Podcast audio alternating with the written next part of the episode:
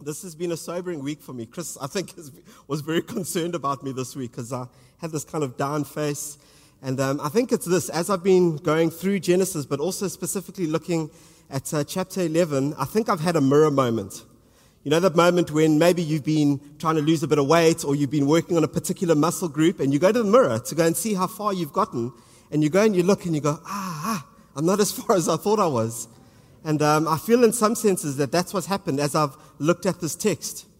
Because as we've gone through the book of Genesis, if you've been following with us for the last number of weeks, you will see that there is man and God creates him. And you can just imagine the wonder and the beauty and the enjoyment that God, the Father and the Holy Spirit and Jesus would have had in creating man and breathing life and the, and the plans and the future that they had for humanity. But we see time and time again how man kind of does their thing, does their thing, and then they fall horribly. And then God's got to come in and He's got to rescue and He's got to redeem the situation again. And again and again, this happens over. And I feel like this week I was looking at even my own life and some of the sin that's in me. And I think I was so, um, I was sobered. I was saying, man, I looked at the depth of the depravity of humanity, the depth of my heart. If you were to look inside, I think I would be so ashamed for anybody to know. And so working through that, but also knowing this is that our God is so gracious and kind, even as that last song that we sang, we sang about. He's so gracious and he's so kind. Tim Keller has this saying. He says um, that through the gospel, you and I are more sinful and flawed than we would ever dare to imagine. See, I think the problem is, is that we sometimes look around at the people around us. So we look at the guy at work and we go, well, at least I didn't embezzle funds like that oak did. I can't be that bad. Or maybe I'm not like my neighbor who is heavy handed with his family and his, his, uh, his wife and his kids. And we look and we think, actually, we're not so bad. But when we look around, we're comparing ourselves to sinful man instead of God who has this incredibly high standard. But he finishes off the saying like this He says, Through the gospel, you and I are more loved and accepted and forgiven more than we would dare imagine. We do not deserve it all of like three minutes.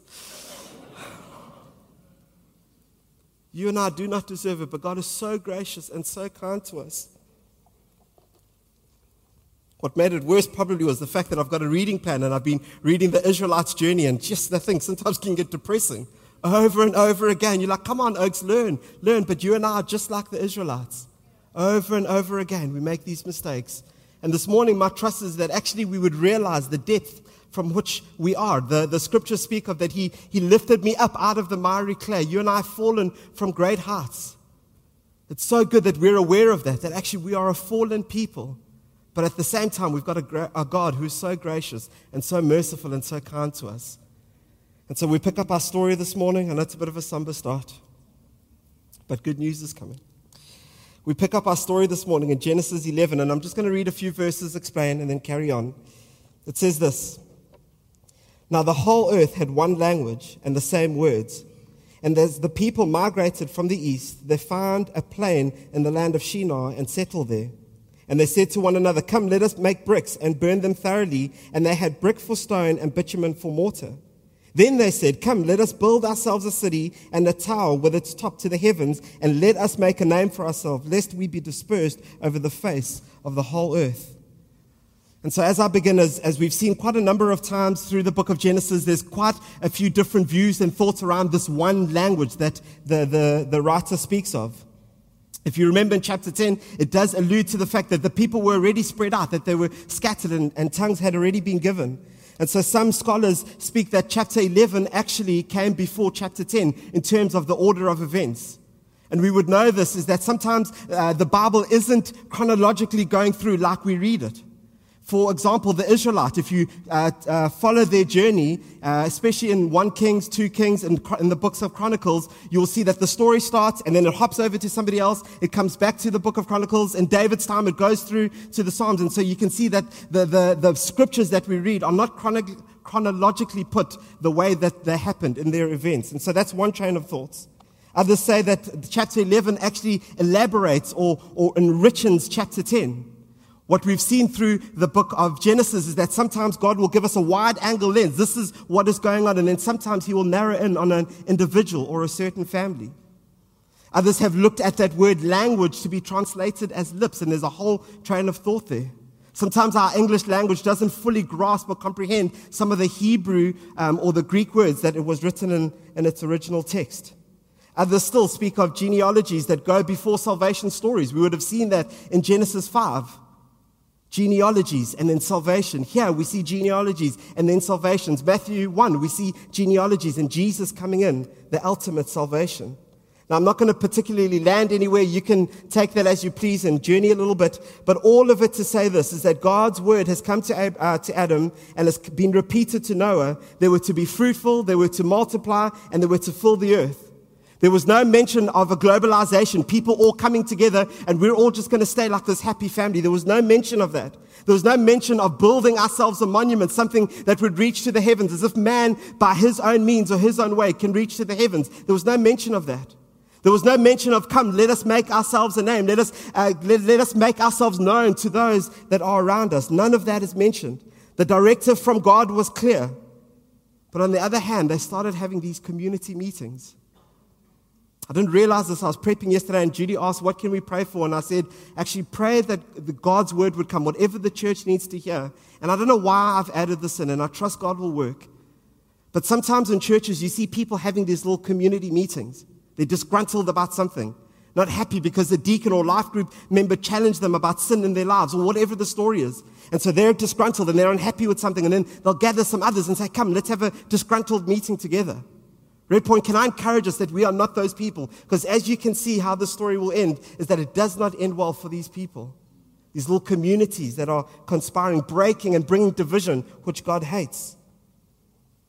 Tim Keller says this he says, God's desire is that we be a people that look outward to multiply. We look to serving, to send, and to give. But sinful man always looks inward towards building for their security and their glory. Right now, John and the team of guys will go to Telem, is it? Um, to go and celebrate a church. I don't know how much money they've put into that actual physical building. I know there's many churches, both Dave and Rob have helped to build. Why? Because we are a people that are looking outward. We're not looking to ourselves. We're not looking to enhance ourselves. Yes, it's good together, but then what we do is we want to go out. We want to go out carrying the word and the gospel that Jesus has given us. I said this to our musos the other day. Whenever I'm invited into specific spaces and there's conversations going on, I'm always lending an ear saying, God, can, what can we do for these people? How can we bless them?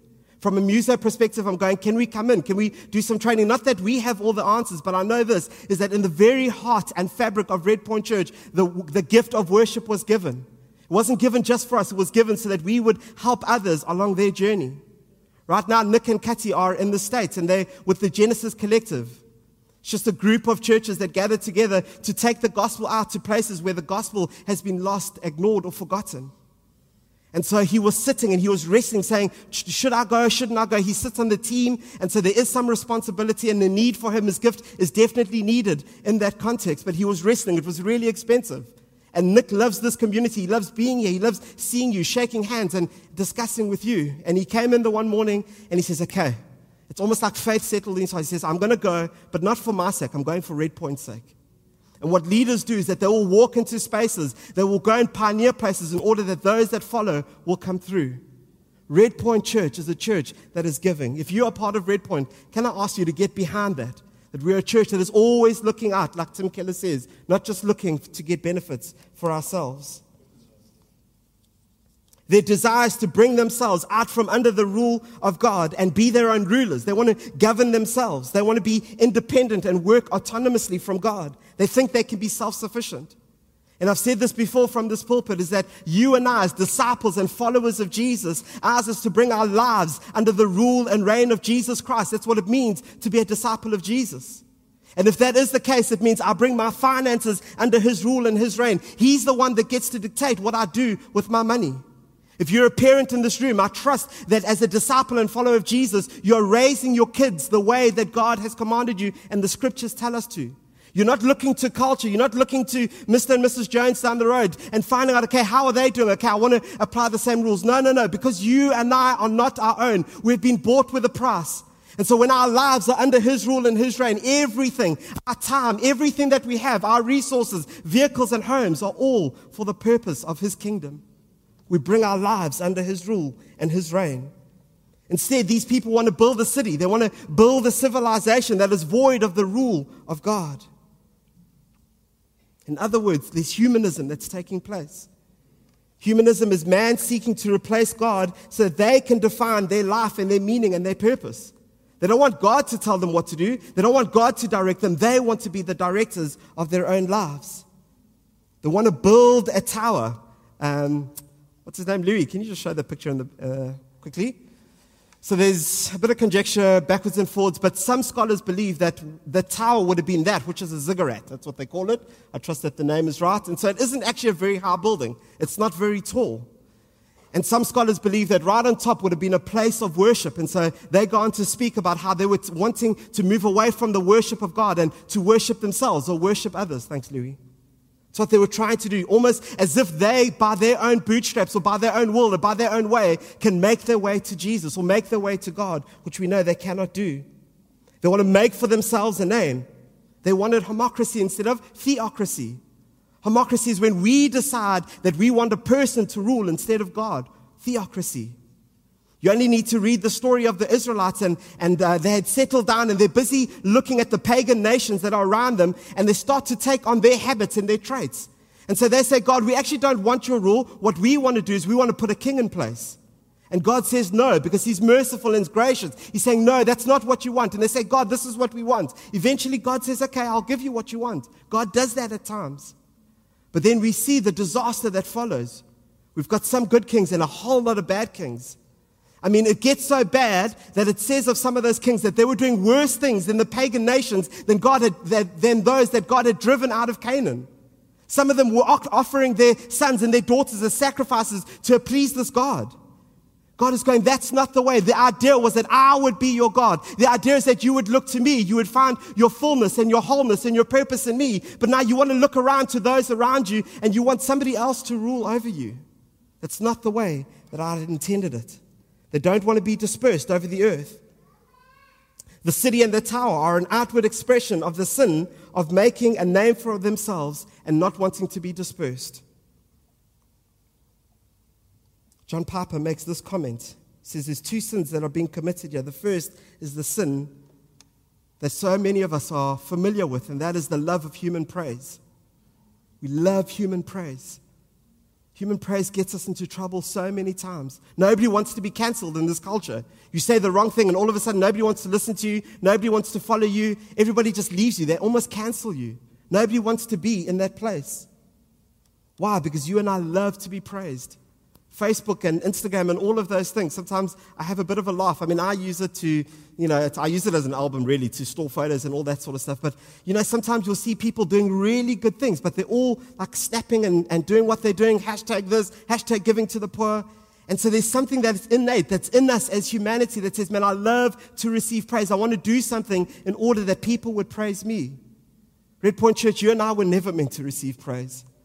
Praise will kill us, praise will cripple us, and we see it happening all the time. Will we learn? Praise was meant for God and for God alone. The second sin that he uh, speaks of is the sin of security. I've heard this reason so many times. I want job security. I want family security. I want future security. Do you and I trust that God will look after our families, our jobs, and our futures? Is that our belief as believers of Jesus, as disciples? Do we look to the Word and say, The Word tells me that Jesus and that God will look after my family, will look after my future? I've heard so many people say, Well, there's no future for my kids in this country. There's no future for my job in this country. I must leave. And I've got nothing against people that immigrate. I really don't. If it is of God and you've worked it through with your leaders, then please do what God has called you to do. But so often these are the excuses that are here in this day and age as if to say it's this nation that holds your kids' futures in their hands. We remove God from being God and we say, well, the nation or the people or this party are the ones that will dictate. Actually, they do not. God is the one that dictates. Does not scripture say that He's the one that holds everything together? He's the one that sustains life itself. He's the one, I mean, you might have amazing plans for your kids, bless you, but your plans are puny compared to what God has got for your kids. Will we bring our kids under his rule. Actually, let's not leave. Let's not move. I'd rather be in the place where God has called me to be, even though it is hostile, because I know he is the one that will provide. I know he is the one that will keep me. And if I must die, that's okay, because then I get to be with him. We bring our lives under his rule and his reign. What they want to do is they want to build a civilization that will erase the creator created distinction. They say, We don't want you, God. We want to be God. We want to take your role. We want to swap roles. We don't want to be dictated to. We want to do the dictating. We're going to remove the divine oversight and mandate. Instead, we will set the rules as to how civilization, how government, how culture will operate. They want to choose their own identity, which is not what God has got for them. I remember when I was a teenager, oh, the sins are coming out now. Yo, yo, yo. I'll come back to that. But teenagers. Teenagers, they get to an age where they think they know a lot of stuff. They haven't been living for long, but they think they know a lot of stuff. And then there's sometimes a bit of a tension and a struggle. The parents are looking around going, Yeah, I hope you're listening. I know you are. Oh, Mervin, who's laughing so loudly there? Merv, what's going on? And, um, and so sometimes there's even this wrestle that happens in the homes because the teenagers now want independence. They want to call the shots. They don't want to be told what to do. They want to tell you what to do. The problem with their independence is that it comes with broke status. They don't have money to do anything. They don't have money to contribute food or clothes or even fill up the car. I must say, to my absolute shame and horror, when uh, I was still living at home with my mom, she uh, gave me the privilege of using her own car. And um, at times, I knew what the curfew was, but I wanted to push that curfew a little bit. And then my mom would stay awake until I got home, and then stuff happened. And so that's what happens in our lives is that we want to be independent of God, but our dependence is still on Him. That's what we find with these people. We look around at the world, we read the papers, and we see the decay of the very world around us. Why? Because of the illegitimate freedom that the world promises, but it cannot deliver. Because the world says if we do this, the world says if this person's in power, the world says if this party or this policy, or if we do A, B, and C, then the world will be better. It won't be. We just have to read through history and we see that is not the case. They want to self govern. They want to make their own decisions. They want to define things in their own terms. And unfortunately, now we've had generations and kids in those generations that are confused about who they are. Why? Because we want to usurp. We want to take the authority that God has given and we want to do our own thing. Right now in America, just before I came back in May, I think it was, I was listening, I was talking to a pastor, and he was saying at the moment in their public schools, basically, if a child has got questions about its sexuality, can go to the teacher, can say, I want to go see a counselor. The counselor can say whatever the heck the counselor wants to say, and the parent is not even aware what's going on. There is a mass, mass exodus out of uh, public schools, Christians and non Christians alike, into, funny enough, Christian schools. Non believers are taking their kids to believing schools, which I wonder, is that the hand of God in that? All is that to say is this is that actually, when you and I think that we can rule, this is uh, what happens. A generation of kids who are sometimes lost. Why? Let us, let us, let us. We want to build, we want to make a way, we want to dictate how we live. What they don't realize is that the very autonomy that they seek still needs God. Their ability to make whatever it is they want to make still relies on God. Their intellect to do it, all of the materials that they will use are God's given materials in order to make the thing that they want to make. They still are in need of God. Aren't you and I the same? We take the things, the blessings. Sometimes people will come into church, their marriages get restored, and they tune, thanks God, thank you so much, and they hightail it out of there. Or maybe a business that's really battling and there's prayers and prayers and prayers. And then once everything comes right and finances are in there, they go take their finances and they, and they, and they leave the body and they do whatever it is that they want to do. Don't you and I do exactly the same things? Taking the very elements that God has created for our own good. Anyway, let's carry on. Verse 5. And the Lord came down to see the city and the tower which the children of man had built. Again, just in studying, they say that the Hebrew word here actually means investigate, the way that the, the sentence is constructed. It's investigate, but not investigation for information, like we need to investigate how this person died, and so this is what we need to do. God already knows. God is omniscient, meaning he knows all things. There's nothing that catches him off guard. He doesn't wake up one morning and go, sheesh, I didn't see that coming. Because he knows everything. And so that is not the reason that why God's, uh, God comes down. Yet he does come down into their situation. And this is the crux of my message that he comes into yours and into my mess to intervene physically. He doesn't just sit up there, he could have. But he comes down to see what is going on. Why? Because he cares and is moved with compassion.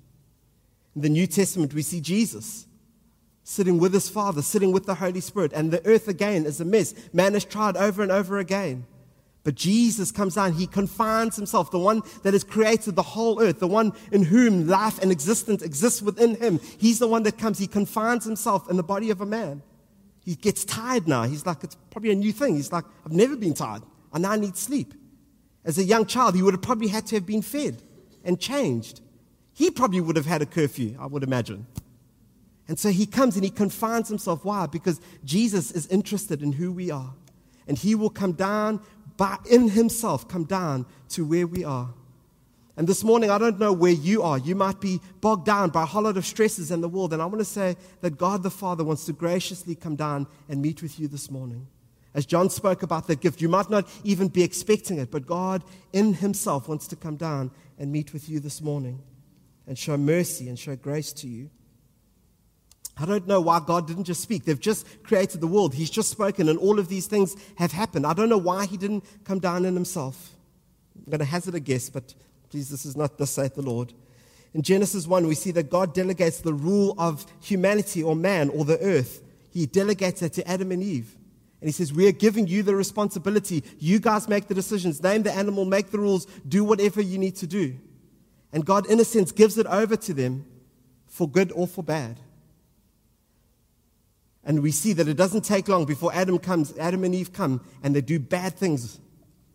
And so God gives the rule over to them, not putting parameters whether it's good or bad. But in a sense, as the conversation is going on there, they can see that if they become unified, if they become, uh, they start to rule independently of us, as far as earth is concerned, they will be unstoppable in their rebellion and the damage that they can do. That is God's mercy and grace to you and I. He looks down, he says, This is not good. He looks a little ways down into the future, says, This is not good for mankind. And so I will come in in the person and intervene in their situation. It is the same for you and I, because God is gracious, because God is kind, because God is loving towards us. He comes into the mess, He comes into where we are. Verse 6 and 7. And the Lord said, Behold, they are one people, and they have all one language. This is only the beginning of what they will do, and nothing that they, uh, uh, nothing that they purpose to do will now be impossible for them. Come, let us go down and there confuse their language so that they may not understand one another's speech. See that there is massive uh, power in unity. Unity is very effective. We've seen how, how it can be effective for the wrong things, or will it be effective for the right things, the things that God has called us to do? A united people have a great potential for achieving their hopes and their goals. And so God comes down, and in a sense, He restrains them. I don't know if it was Michael Franco that, that spoke about Adam and Eve being put out of the garden because of God's grace and His love. He restrains them because they might have done more damage if they'd remained in the garden. It's exactly the same thing here. God restrains their unity because He can see that it is for evil purposes. This is God's grace and mercy intersecting man's rebellion. Isn't that true for some of us that are here this morning? Sometimes we're not even looking for God. I love that text. It says, Whilst we were still sinners, Christ died for us. And so some of us were living our lives, doing our own things, and Christ intersected us. All of a sudden, there was that mirror to show us who we really are and the need that we have for Jesus and his saving plan. Their language was the thing that God had to come down and break because there is power in language. God recognized that from the beginning. Language could either be used by them uh, to elevate their status, to make a name for themselves, or it could be used to make a name for Christ. It could be used to make a name for God. And this instant it was for self glorification. And so God had to put an end to it. But language is a very powerful thing. We see it in the beginning. If we just take a little journey in between the Old and the New Testament, there's these 400 silent years, people say. But we know this is that God is always at work, even though it might seem that He's not. And there's a few things that happen in these 400 silent years. Two of the things that happen is the Greeks come into power, and what they do is they give the people a common language.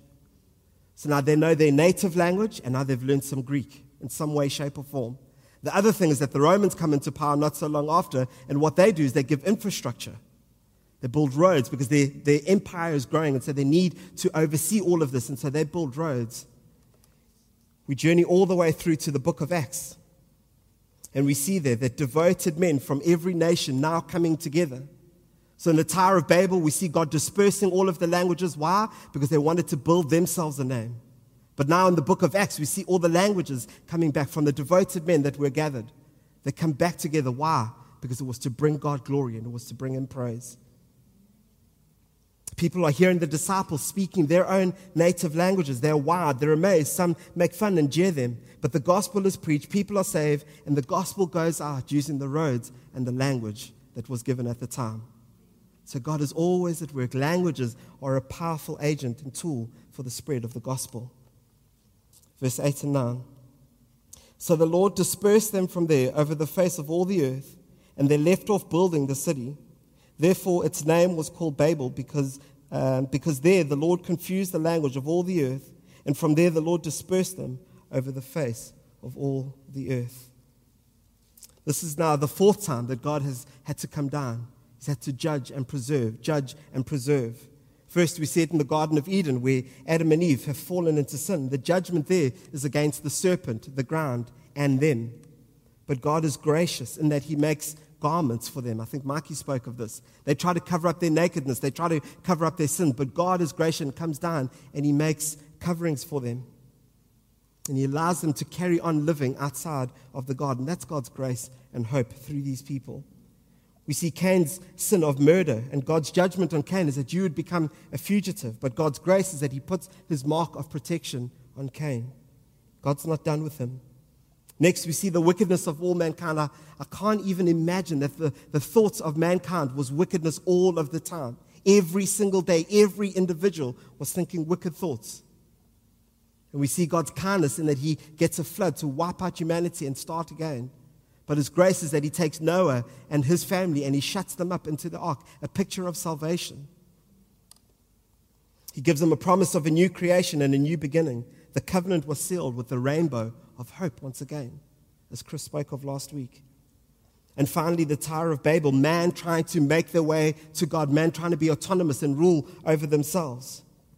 But God's grace to humanity is that He comes down in His very person into their mess in order to disperse the languages. At the end of verse 9, we see God's original intent coming to pass. This is what God had wanted for them, is that they would be dispersed over the known world. I remember Sean Dooley, who was the guy that handed leadership of this church to Nick. He was here a few months ago because his mom had passed away. And he once said this in a preach, is that you have one of two choices. You will either bow your knee to Jesus now, or you will eventually bow your knee to Jesus. Scripture says every nation, every tribe, every tongue. That's what the scriptures teach us. And so sometimes we have to go this way and that way and veer, but God's will will always come to pass. God gives us, God gives you and I the ways that we are to conduct our lives. We, his people, think we can sometimes do it better or independently from him.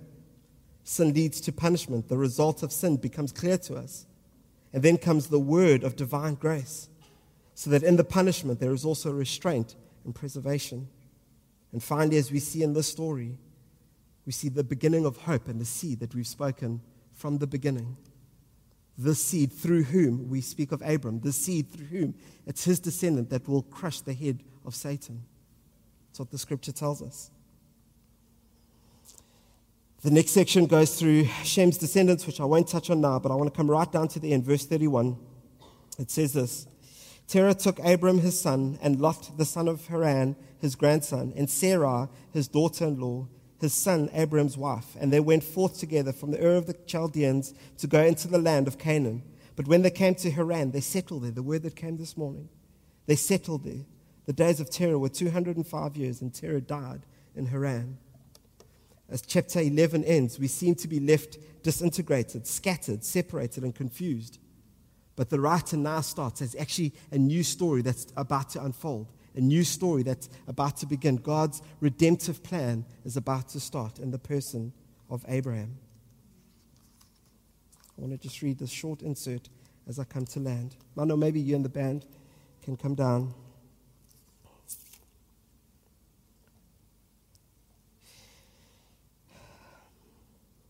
The chapter concludes like this Now, the primeval story has ended. the account of the people of God in history, a salvation story ultimately centered in Christ, can now begin through the person of Abraham. From now, God begins to reverse the judgment of Babel. A new community is being built as the family of Abraham. Through Abraham, we are told all the families of the earth will again receive their blessing. The promise that was given first will now start to be fulfilled through Abraham. Through Abraham, the covenant story of sacred history begins. Can I ask us to stand?